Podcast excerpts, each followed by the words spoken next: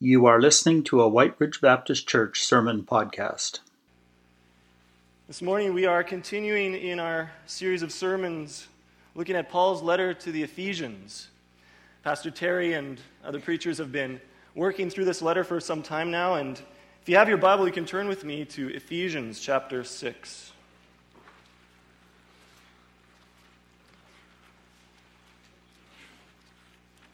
We're looking at Ephesians chapter 6, verses 1 to 9 this morning. And so, as we do, let's stand together for the reading of God's word.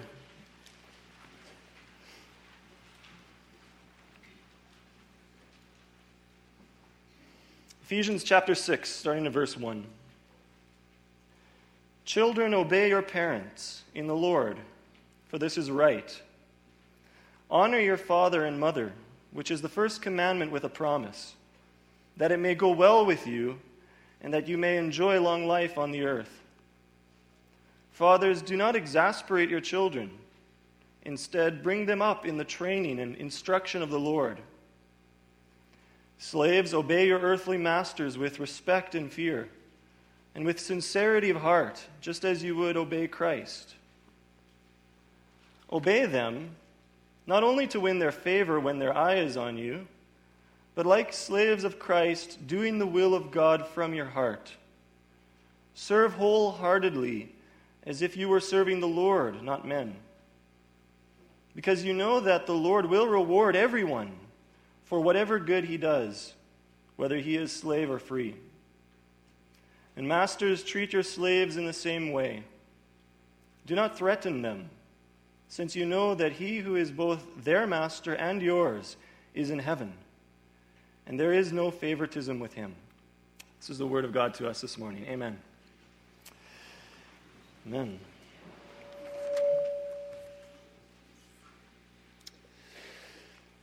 This morning, as we look into the message of Ephesians chapter 6 and we look at these nine verses, I want us to consider how we are called to honor the Lord Jesus when we're at home and how we're called to honor the Lord Jesus when we are at work.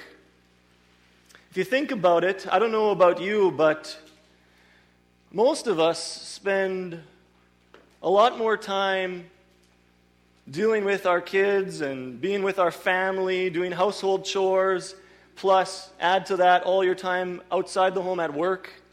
If you work a nine to five job, Monday to Friday, you can add up all these hours of work outside the home, add up all your hours of work inside the home, and all the chores you have. Most of us spend a lot more time doing that kind of thing than having quiet time, reading our Bible, praying, right? And you don't have to be embarrassed about that. You don't have to feel guilty about that. That's just normal life. I don't know anybody who actually spends more time praying and reading their Bible than doing all the other practical things of life. Because that's the way God has designed us as humans. Of course, prayer is important. Having fellowship with God in prayer and in His Word is a very vital thing that should be part of everyday life for us. But in terms of that intentional time of prayer and meditation and reflection and reading, and even having worship like this together as a church family, we practically cannot do these things 24 hours a day, seven days a week. God created the world in six days and rested on the seventh day. He set a pattern even in the beginning that He expected people would be working. For six days you shall work. And of course, there would be a day of rest too. But even by the nature of creation and throughout Scripture, it's expected that we spend a lot of time working, doing practical things, and raising our kids, and doing chores, and doing all kinds of things that would seem mundane, right? But what we are called to see here in Ephesians chapter 6 is that these mundane, ordinary chores and responsibilities have a great purpose. And everything that we are to do, we are to do it with a heart that is seeking the Lord. And so, even if we're not consciously, specifically praying every moment of every day, we are to live every day in the presence of the Lord, before the Lord, knowing that the Lord is with us no matter where we are and what we're doing. So, this is what this passage is about. It's about honoring the Lord in all of those ordinary moments of life, honoring the Lord in all those ordinary responsibilities. And this message is important for a number of reasons. I just want to clarify this message today is not just about how you can have a happy family and how you can have a happy workplace, and a happy career. I'm sure you can find millions of books about that kind of topic. But this passage is not primarily about how to be happy in your family and how to be happy at work and successful in your career. I do believe that if we live before the Lord and we give everything and all of our responsibilities as serving the Lord, then we will find happiness in the Lord. But that's not the primary point. The primary point is about honoring Jesus. And so this message is important because of the honor of the Lord Jesus, which is at stake.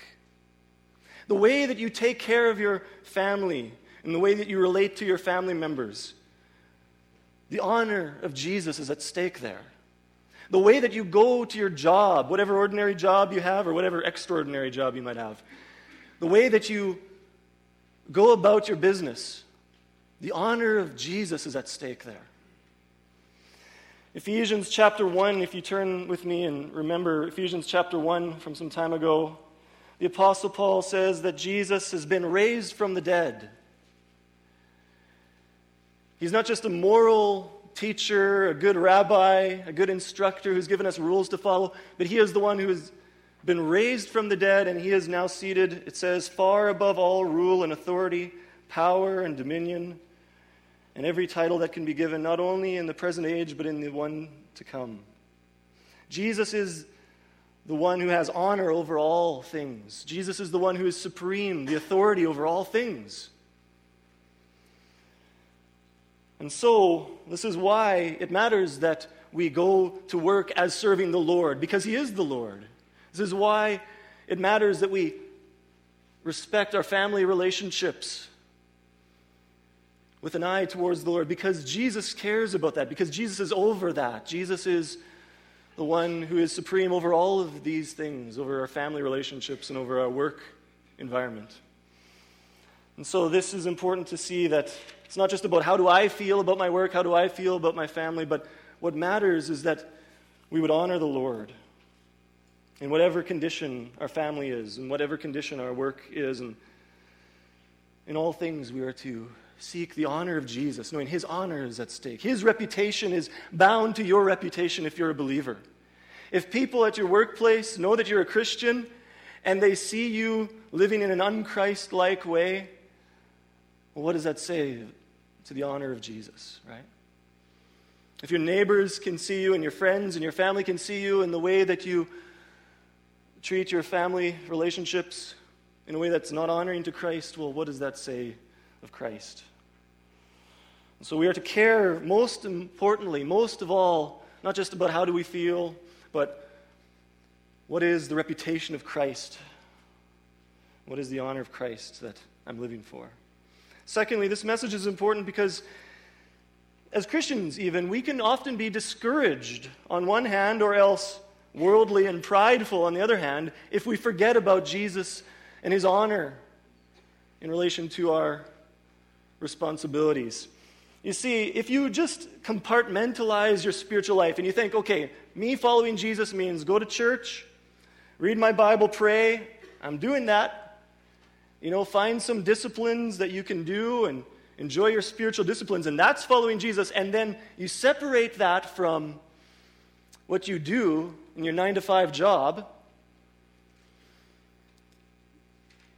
one of the possibilities that you just become worldly with that. You become prideful. You become obsessed about this world over here and this other world over here that's detached. And you can become just like the world and have a, a Christian image that shows that, well, you're a godly person when you go to church. But in terms of where your heart is really at, it's, it's unaffected. You're still as covetous as a non Christian. You're still as caring about worldly things as a non Christian. And Jesus is not sanctifying so much of your life if you, if you separate and compartmentalize like that. On the other hand, I think a lot of well meaning Christians become discouraged if they sort of compartmentalize their spiritual life from the rest of life. You become discouraged because you think the real spiritual people are those who are going on missions all the time, right? The real spiritual people are those who are writing Christian books and they're the popular speakers or well known um, people who are doing things publicly for the Lord. And here's me, well, I never could attain to that. Here's me, I could never attain to these, you know, um, famous and publicly recognized Christian things. And it can become a discouragement. Or you can look at your family and think, well, my family has all these problems and all these deficiencies, and it's just so ordinary, it's so mundane. And I guess I just don't have anything really great to bring before the Lord. And it can become a discouraging thing. You start measuring yourself by other people around you instead of looking at your life as lived before the Lord. It can become a very discouraging thing for Christians if, if we do not see how much Jesus himself values just the ordinary family relationships that you have and just the ordinary work that you do. The Lord Jesus values that, and that should be an encouragement to you. And at the same time, a sanctifying influence to you. And furthermore, as we look at this message and we spend some time in these verses today, I want us to see that the goodness of Jesus is reflected to us here. The goodness of Jesus is reflected as we consider how he is the master over all things. If you look with me at Ephesians 6, so many times the lordship of Christ is mentioned. In verse 1, children, obey your parents in the Lord. Not just obey your parents, but do this in the Lord, right? In verse 4, it talks about raising our children in the training and instruction of the Lord. In verse 5 and 6 and 7 and 8, talks about not just serving before men, as servants of Christ. In verse 9 again, knowing that their, he who is both their master and yours is in heaven. The lordship of Christ is emphasized throughout these words. And so God calls us today to recognize that Jesus is Lord over your family relationships. Jesus is Lord over your working relationships, and He is such a good Lord, a Lord who rewards His people, a Lord who blesses His people. And when we see this as the main point of the passage, then turning our eyes to the Lord, then in this teaching of Scripture not only has just practical value for our everyday lives, but it, it has a great value for growing our sense of trust and love for the Lord, which is, which is the primary thing. And so let's look at this section of Scripture here today. Let's look at this section of Scripture and consider how does God call us to honor Jesus as Lord in our family life and in our working relationships. There are two general points that we can see. Two general points that I want to draw out for us today to consider. And the first is that we are called to honor Jesus by obeying and honoring people who are in authority over us. We are called to honor Jesus by obeying and honoring people who are in authority over us. Now, there are two groups of people in this passage today that, that are mentioned that are commanded to obey. It says, Children, obey your parents in the Lord. And then it says in verse 5 Slaves, obey your earthly masters. And so we're called to think about this that obedience is a virtue. Obedience to those who are in authority over you is, is God's will. This is the way that a spirit filled Christian lives. This is what, the way that a wise, obedient, godly Christian lives. It's by obeying those who are in authority over you. Now, of course, there are these two groups of people, uh, children and slaves, are different, right?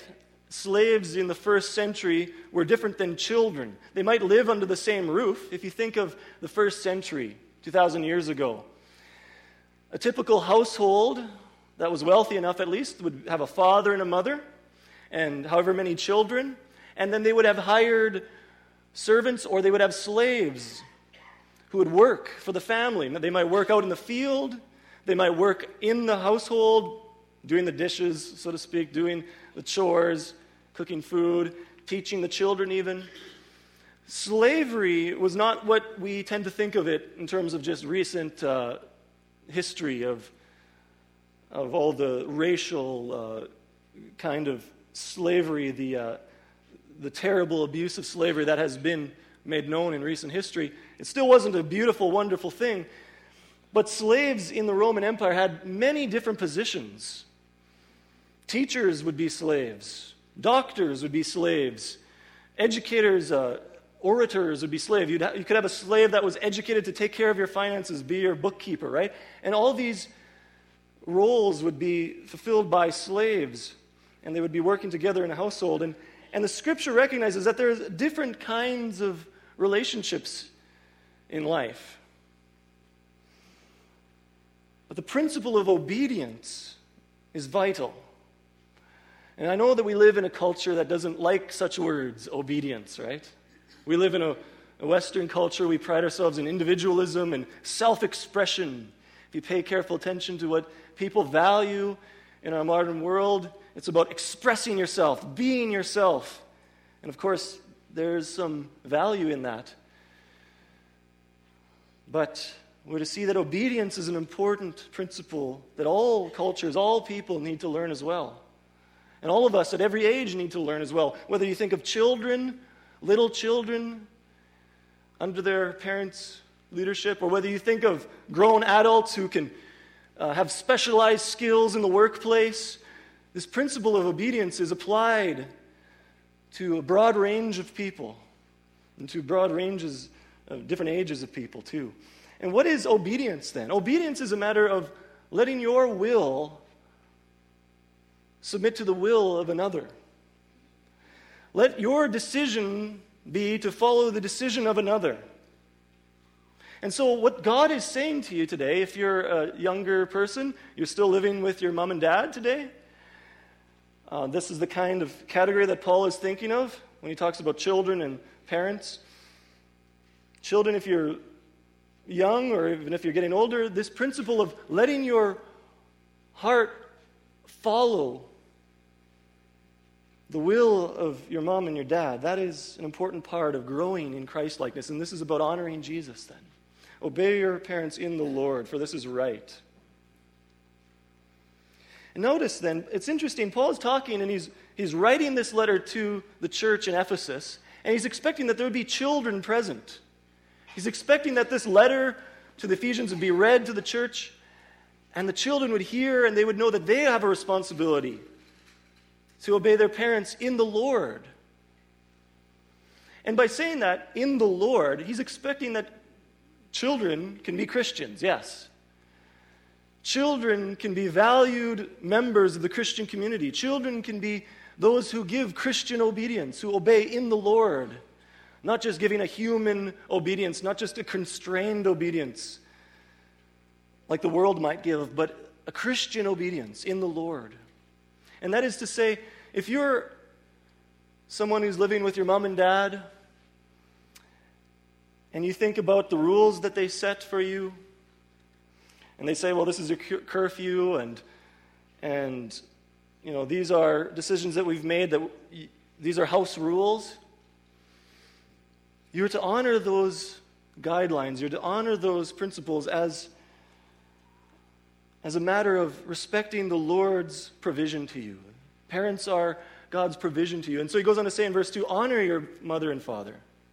It's not just about giving an outward obedience, but it's a Christian obedience in the Lord, and that means honoring, having a sense that your parents are gifts to you. Your mom and dad, in a very real sense, are the first gifts that God has given to you. God used your mom and dad literally to bring you into the world, and so they are literally a gift to you, and you're to honor them for that. And that principle of honoring, even though the relationship changes, of course, as you get older, you grow into your teenage years, you grow into your 20s, you, you get married, you have kids, you get older, you become a parent yourself, you become a grandparent one day. Well, and, your great, and then your parents become great grandparents. You, you can think of the timeline of your life your relationship with your mom and dad is going to change, right? They're not always going to have house rules for you, I hope. They're not always going to tell you, okay, no internet after this time of day or no TV on this day. They're not going to always have rules like that, I hope. If they're good parents, they won't be overbearing like that. But the principle, uh, that, that specific command which was given originally to children who are under their parents' household, it's grounded in a more general principle of honoring, which is a commandment with a promise, he says. And so, this is the kind of obedience that God calls us to, especially speaking to you who are still living with your mom and dad. It's to know that God has given you your mom and dad, God has given you your parents, whoever is responsible for you. God has given you responsible adults in your life, and they are a gift to you. And your calling then, whether they are your natural parents, whether they are your adopted parents, whatever way that God has brought these parents into your life, God calls you now to honor them, to look at them with a sense of honor, with a sense of thanksgiving, and to know that this is the way that you honor the Lord Jesus, then, in the Lord, that you would obey them, that you would honor them. And again, the obedience, then, as he says, this is a commandment with a promise. It's very interesting. He doesn't just say, Children, obey your parents in the Lord so that they don't punish you. But he, he's very positive in speaking to children, very positive. He says, This is a commandment with a promise that it may go well with you and that you may live long in the earth, that you may enjoy long life in the earth. This is a general promise we need to understand. We know that this is not a, a promise that suggests that uh, every good Christian child will live till he or she is 80 years old. We know that you don't take the scripture like that. You look at the whole of scripture, you know that there are children who are godly and some of them are martyred for Christ at a young age, right? We know that we don't take the scripture and, and just take one verse like this and, and apply it to mean, uh, you know, literally every single individual child will, will live to whatever age and never have any problems. But, but what this promises is an encouragement to children that this is God's normal way of blessing his people. As a principle, children who obey their parents find blessing compared to the category of children who are disobedient and rebellious. You can think of Romans chapter 1, one of the signs of an ungodly society. One of the signs of a society in a world that is under the wrath of God. The wrath of God is revealed against heaven against all this kind of ungodliness that you read about in Romans chapter 1, one of the signs of God's wrath and Him giving people over to destruction is this disobedience to parents, having a rebelliousness against mom and dad. That category of people who live in rebellion and animosity against their mom and dad, their life doesn't end up as well as when a child learns to obey and honor and cherish their parents. There's a kind of proverb I've heard recently that says, For the first 30 years of our lives, for the first 30 years of our lives, we are forming our character. We're forming our character in the first 30 years of our life, and then for the next 30 years, our character is forming us. Do you understand what this saying is referring to? It's that in the early years of life, even the first 30 years, you're changing a lot. You're going to change a lot more in your first 30 years than in your next 30 years in terms of all the things you learn, especially the first 10 years, but even after that, until you're 20, and then even until you're 30. You are forming your character. You're making decisions that will influence your whole life. In your first 30 years of life, you're making decisions about how you relate to your mom and dad, how you relate to your church, how you relate to other people who are older than you. You're making decisions, and those decisions that you make will form your character. But as life goes on, as life goes on, your character in many ways forms you. And that's not to say that people can't change later on in life, it's just a general saying, but there's value in that. And I think that that gives us insight into what Paul is talking about here and what the scripture speaks of that the childhood years, the years that you're under your mom and dad's roof, those years you're called to see as very important, and the decisions you make and the relationship you have with your mom and dad will influence the rest of your life in a very profound way. And the way that you work out a proper, healthy, godly relationship with those who are older than you will have a, a lot to say about where you end up 30 years from now. And so, if you want to see the scripture properly, you've got to see that the Lord Jesus is standing behind this commandment. Don't look at this commandment and say, oh, obedience, I don't like that word. Respect, honor, I don't like those words. It's, it's infringing on my self expression. Don't think like that. Know that the Lord Jesus stands behind these commandments and he wants what is for your good. He wants you to have a life in which things go well for you and that you live however long you live with a sense of confidence in Him, knowing that your life is in His hands and He is your Lord and He is a good Lord. Indeed, this is part of learning Christ likeness. Think of Jesus Himself. When He came to this world, did He come and just become incarnate as a full grown 30 year old man? Don't, I'm not going to answer questions if that was, it would be possible or not. I'm not going to get into that. But he didn't do that, right? He didn't just come incarnate as a 30 year old man. He was born as a babe. He was born and he was raised under the supervision of Joseph and Mary. He was a child who grew from his days in Bethlehem, from his days in Nazareth. Jesus learned obedience as a son, as we read in Hebrews chapter 5, verse 8 and 9, if you think of that. You can note, note that down. Um, Hebrews chapter 5, verse 8 says, Though he was a son, Jesus learned obedience from what he suffered, and once made perfect, he became the source of eternal salvation for all who obey him. Jesus was a son, the Son of God eternally, and he became a son of Mary and Joseph. And he learned obedience. He learned, in terms of experientially learning, what it is to submit, to follow the rules of his family. To go to bed when they say, go to bed, to eat what they give him, to follow all of the household rules that Joseph and Mary would have given to him, right? And this was part of his work as our Savior, that he would fulfill the commandment. And so when we look at the commandment in the light of Christ, we're not just going to look at this commandment and say, obey, obey these rules just because you have to. But know that Jesus himself stands behind these commandments and he wants what is for our good. He promises blessing for obedience. And he himself is the one who's obeyed perfectly. He is the one who submitted himself to all the rules and regulations, even of the Old Testament law, ever since his infancy, growing up in obscurity. He is the one who knows obedience, he is the one who has learned obedience. And so, again, this application is given to not just children living with mom and dad, but to slaves, to those who are adults. And all of us have application to this. Um, all, this has application to all of us, I should say. Because you see, the apostle isn't just speaking to children, he's speaking to grown men and women when he says, Slaves, obey your earthly masters.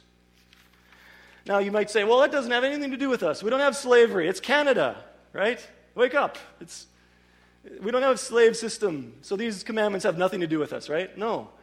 You see, you might not be a slave 24 7 like the Roman slaves 2,000 years ago, but if you work at all for anyone else, if you work for a company, if you're a teacher, if you are someone who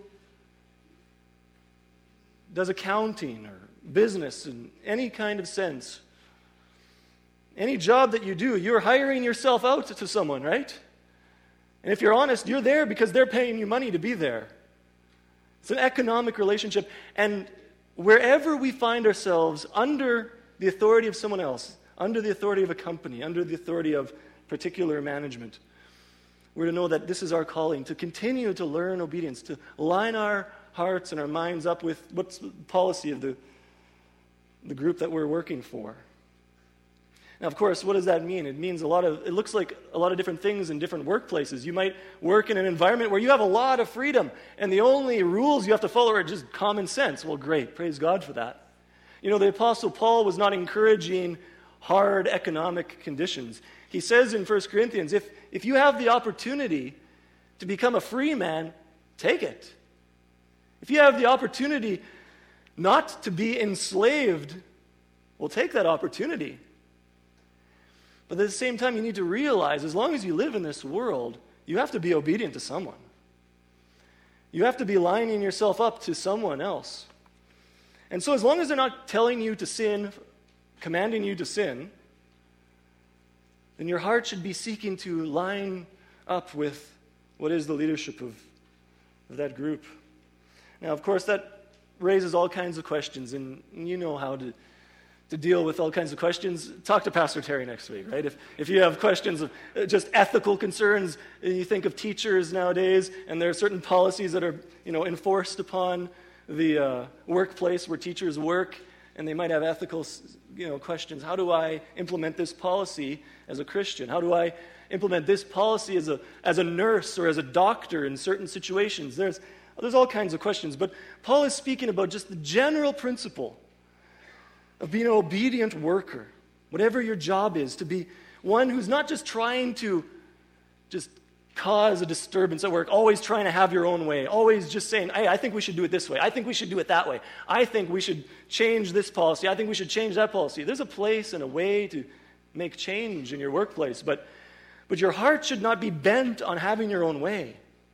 Your heart should not be bent on just forcing other people into your schedule and forcing other people into your approach. What is behind all of these commands and what the Apostle Paul was concerned for was Christ likeness. The Christ would be fully formed in us. And if Christ likeness is our goal, then we should see that surrendering to those who are in authority over us is, is a starting point. And it's all throughout the scriptures. You can find this kind of instruction.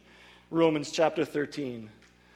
Uh, 1 Peter chapter 3. You can find lots of examples where this is not just an isolated passage it's, that calls for our uh, humility and our obedience. And so, again, what's, what is the motivation behind this commandment to obey your worker, uh, your boss, or your workplace rules. It's not just obey so that you don't get in trouble, obey so that you would just silence your self expression.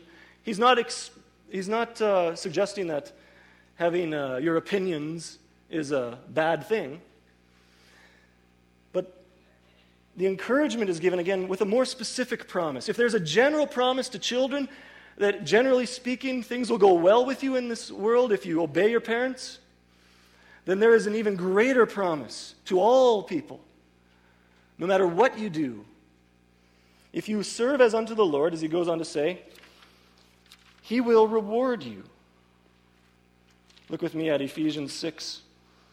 He says in verse 5 Slaves, obey your earthly masters with respect and fear, with those qualities again, as, as if you would have respect and a sense of godly fear of the Lord. Show that to your earthly masters with sincerity of heart, as just as you would obey Christ, right? What's the motive?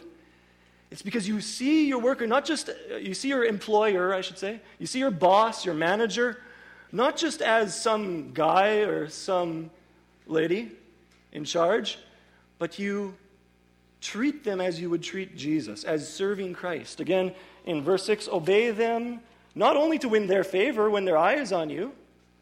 I mean, non Christians do that, right? Non Christians in the workplace will say, oh, make sure you remember this policy. Oh, make sure you don't forget what the boss said, right? But it, that's not the kind of obedience that Paul's talking about. He says, not only to win their favor when their eyes on you, but like slaves of Christ, doing the will of God from your heart. Serve wholeheartedly as if you were serving the Lord, not men. So there's this Christ centeredness that we need to understand in our daily work. Christ centeredness of knowing that, yeah, I'm going to work today, and yeah, this is my manager, this is my boss, this is, these are the rules of the company, this is what I need to do today. But I'm not just doing it because so and so says so and just so I can get my paycheck, but I'm doing this as if I'm serving Jesus. If you're working on an assembly line and you're putting together furniture, you're not just saying, okay, I got to make sure I get, you know, my quota. I got to get a hundred of these things done in the next hour just because I don't want to get in trouble. But no, think, I want to put together this furniture because this is what Jesus wants me to do. And I want to please him. If you're mopping the floors if you're cleaning a garage, you're doing some kind of practical work, you're not just thinking, okay, I got to get this done so that I get my paycheck at the end of the week. You should go into your workplace and pray for such a spirit that you would say, I want to do this work. I want to mop these floors as serving Christ because I know the presence of Christ is with me and He is honored when I do a good job. This should be your motivation. And again, the motive is then in verse 8 because, this is why, because, verse 8, you know that the Lord will reward everyone for whatever good he does, whether he is slave or free. Do you see again, just as with children, the Lord Jesus stands behind this commandment that whatever you do, he promises, whatever you do that is good, whatever good he does, the Lord will reward. And this is not talking about just an earthly general principle, but this is alluding to the final day. Jesus is coming in his glory. Jesus was not just a teacher who gave instructions of how to live and how to follow. He is the Lord who died for sinners. He rose again, and he promised that he will come again. You can think of so many verses in Matthew, for example. Matthew chapter 16, verse 27. In Matthew chapter 16, verse 27, it says, The Son of Man is going to come in his Father's glory with his angels, and then he will reward each person according to what he has done. That's what Jesus himself said before he went to the cross and before he rose again. He said, He will come again, and he will reward on that day each one. And Jesus said, even for the small things, Jesus himself on earth taught this principle. He said in Matthew chapter 10, verse 42, in Matthew 10, 42, and if anyone gives even a cup of cold water to one of these little ones who is my disciple, truly I tell you, that person will certainly not lose their reward. What a promise. You see, Jesus himself was teaching what Paul is now teaching in Ephesians 6 and what God is speaking to you today. This same Jesus who died for your sins, who rose again, he is alive right now he will come again one day and he will pour rewards upon you. There's a day of reward, there's a day of glory that he is coming with the angels. And even the little things like giving a cold cup of water to a thirsty disciple, he doesn't forget that. Even the little things you do, yes, with church, doing church programs, you know, volunteering yourself for church programs, that's good. He will remember those little things and say, Great is your reward. He will remember the little things you do, teaching Sunday school, doing all these, yes, church activities, sure. But not just those things at church. He will remember the cup of water you gave a neighbor on a hot day. He will remember the little things you did when you were a slave, mopping the floors, taking out the trash. He will remember those things too. Every good thing he will reward. What a master. Your job might have benefits. Your job in your workplace might have, you know, rewards for you, incentives. But it's very limited and temporary. Your parents, as long as you live with your mom and dad, as long as they live, they might have incentives for you. They might have rewards for you. But that is not the focus of the scripture. The focus of our hearts is to know that there is one Lord, one Master who has been raised from the dead, and He is paying attention to everything you do. He's paying attention to your family relationships and how you respect others in your family. He's paying attention to the way you go to work and you do your ordinary work. And as verse 8 says, what a promise. That whatever good you do, he will reward. Now, when we think of rewards, just briefly as a side, this reward isn't just to give you honor, it's a God centered reward. And the greatest reward a servant of God can have is to have an honorable position of service. When Jesus spoke of the last day, he spoke of some getting five cities, some getting two cities, and so on. And the idea, and it's of course spoken in metaphors, when he talks about the end, he's talking about giving his servants positions of honorable responsibility so that you'll be serving Jesus forever with responsibilities. And what does that look like? We have to wait and see. We have to wait and see what that looks like. But God wants us to know this much that there is a glorious reward, better than anything you could ever attain for yourself here on earth. There's a glorious reward. And how can this be that there is such a reward? How can there be that there's such rewards promised to believers? Aren't we justified by faith alone? What does this mean? Well, we need to remember that nothing you can do in this world can earn heaven. Nothing you can do in this world, no matter how hard you work your job, no matter how much you try to obey your parents and keep all the rules around you, you can't earn a thing. But what Jesus has done as a son, as the Son of God, he has come and given perfect obedience. He has entered and established a new covenant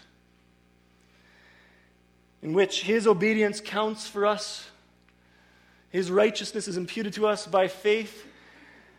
And by faith, then, as we obey, it's not that we are meriting extra good things for ourselves, but we are living in Christ.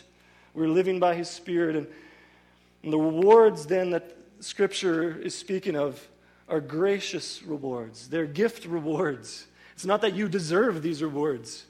There's nothing that you could do to possibly earn eternal life with God. There's nothing you could possibly do as hard as you try to be good and righteous. There's nothing you could do to earn rewards with God except that Christ has come. And he, by his perfect obedience, has become the source of eternal salvation, as we read in Hebrews 5, verse 9.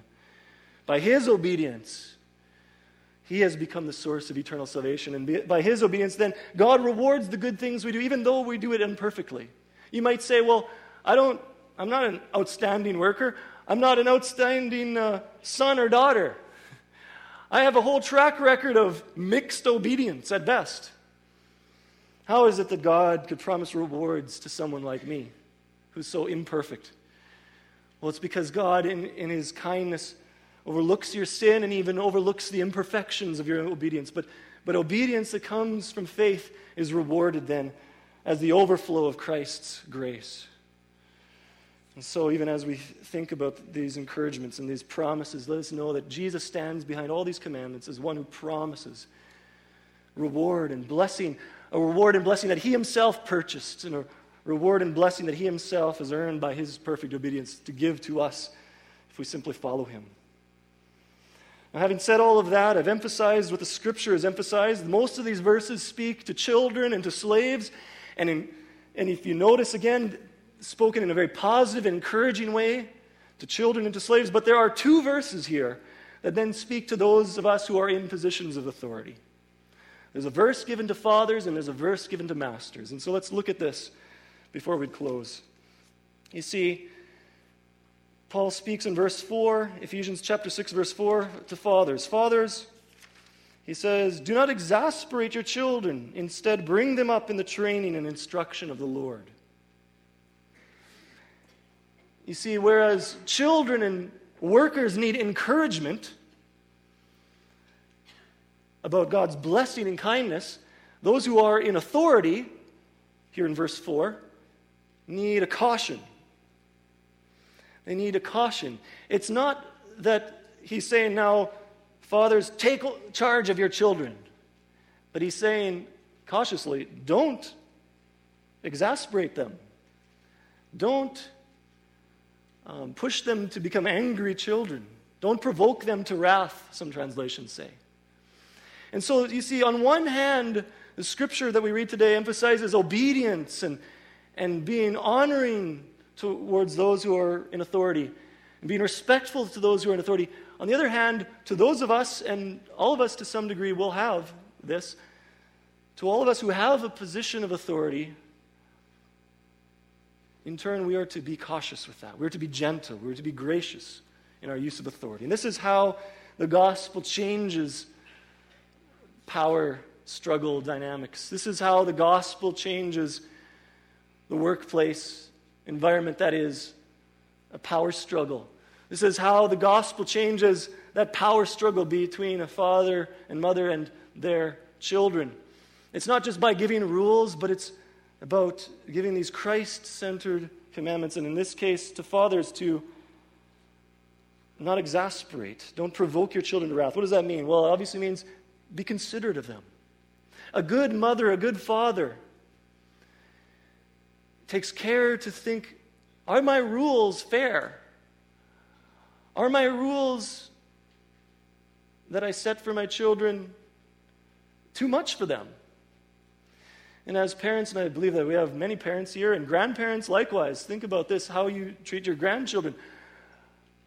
Um, are you leading those who are under your care in a way that is Christ like, in a way that is gracious, in a way that's sensitive to their limitations? This is something for us to dwell upon, and of course, it really deserves much more attention than we can give today, but do not exasperate your children. This gives a sense of, of being considerate of them. And, you know, for some people, they might realize you have three kids maybe in your family, and kid number one, no problems, right? If they ever get out of line, you know what to do, and okay, no more of that. Child number two comes along, they're a little different, but it's okay. Child number three comes along, and then suddenly, whoa, I'm doing the same thing, and it, it's craziness.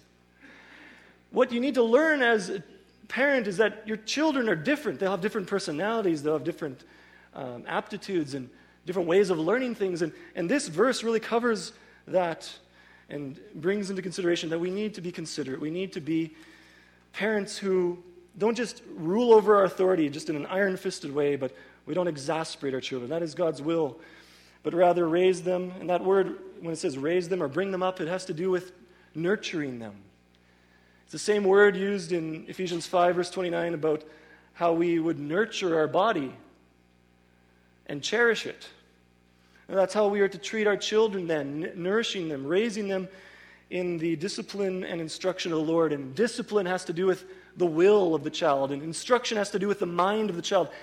If we're to be Christian parents, then we're not just thinking about the rules and the outward behavior. The scripture is calling us to raise them, yes, with discipline and instruction, working with their will and their mind, teaching them the way of Christ.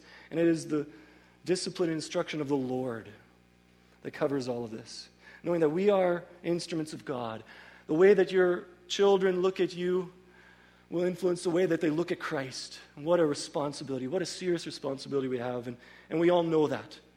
I don't need to make anybody feel guilty about that. It's very easy for us to feel guilty when we think of how far we, sh- we fall short of being as Christ to our children. But again, the scripture encourages us that we can be as instruments of Christ. We can give them the same kind of leadership that Christ gives to us. And again, to masters, it says, do not threaten them. Treat them in the same way. Treat them with respect, and do not threaten them.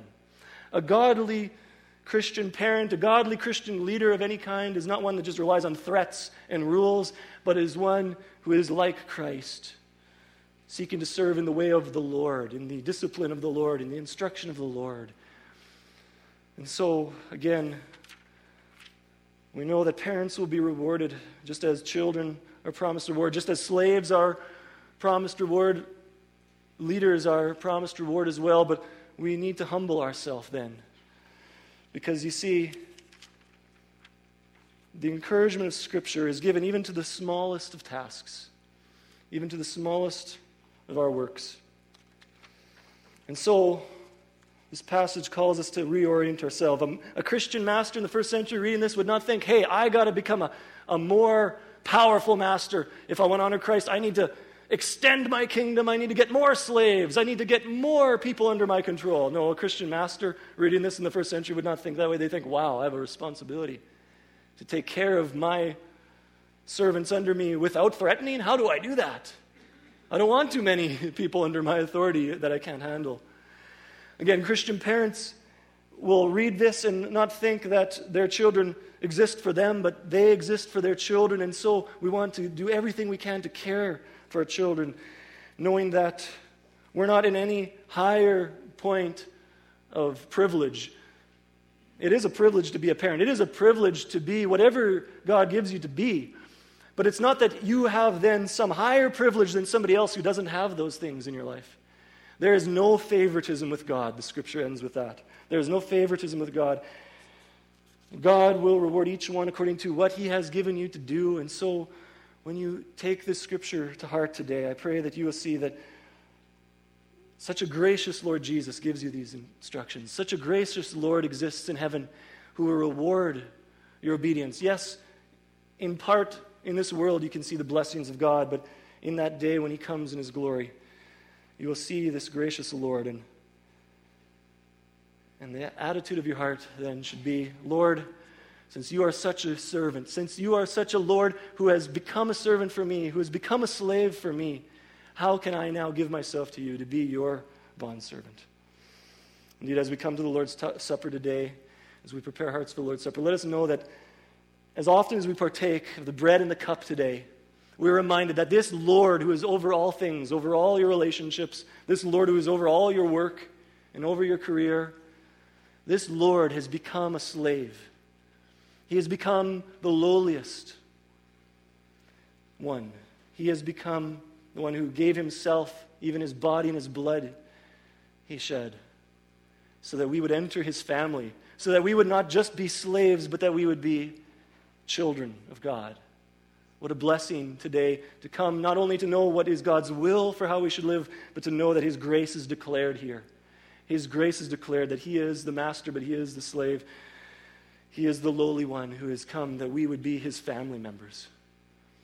And so, as Doug comes forward, let us pray and let us thank him for his word. Father, we thank you for giving us your word, that you show us how we should live in obedience and in honoring those who are in authority over us. We thank you also for your grace and kindness, for your promises, the blessings that you declare. We thank you, Father, that, that you have purchased these things for us through the blood of Christ now, remembered among us. Lord, help us to live even as our Savior who gave himself for us. In Jesus' name we pray.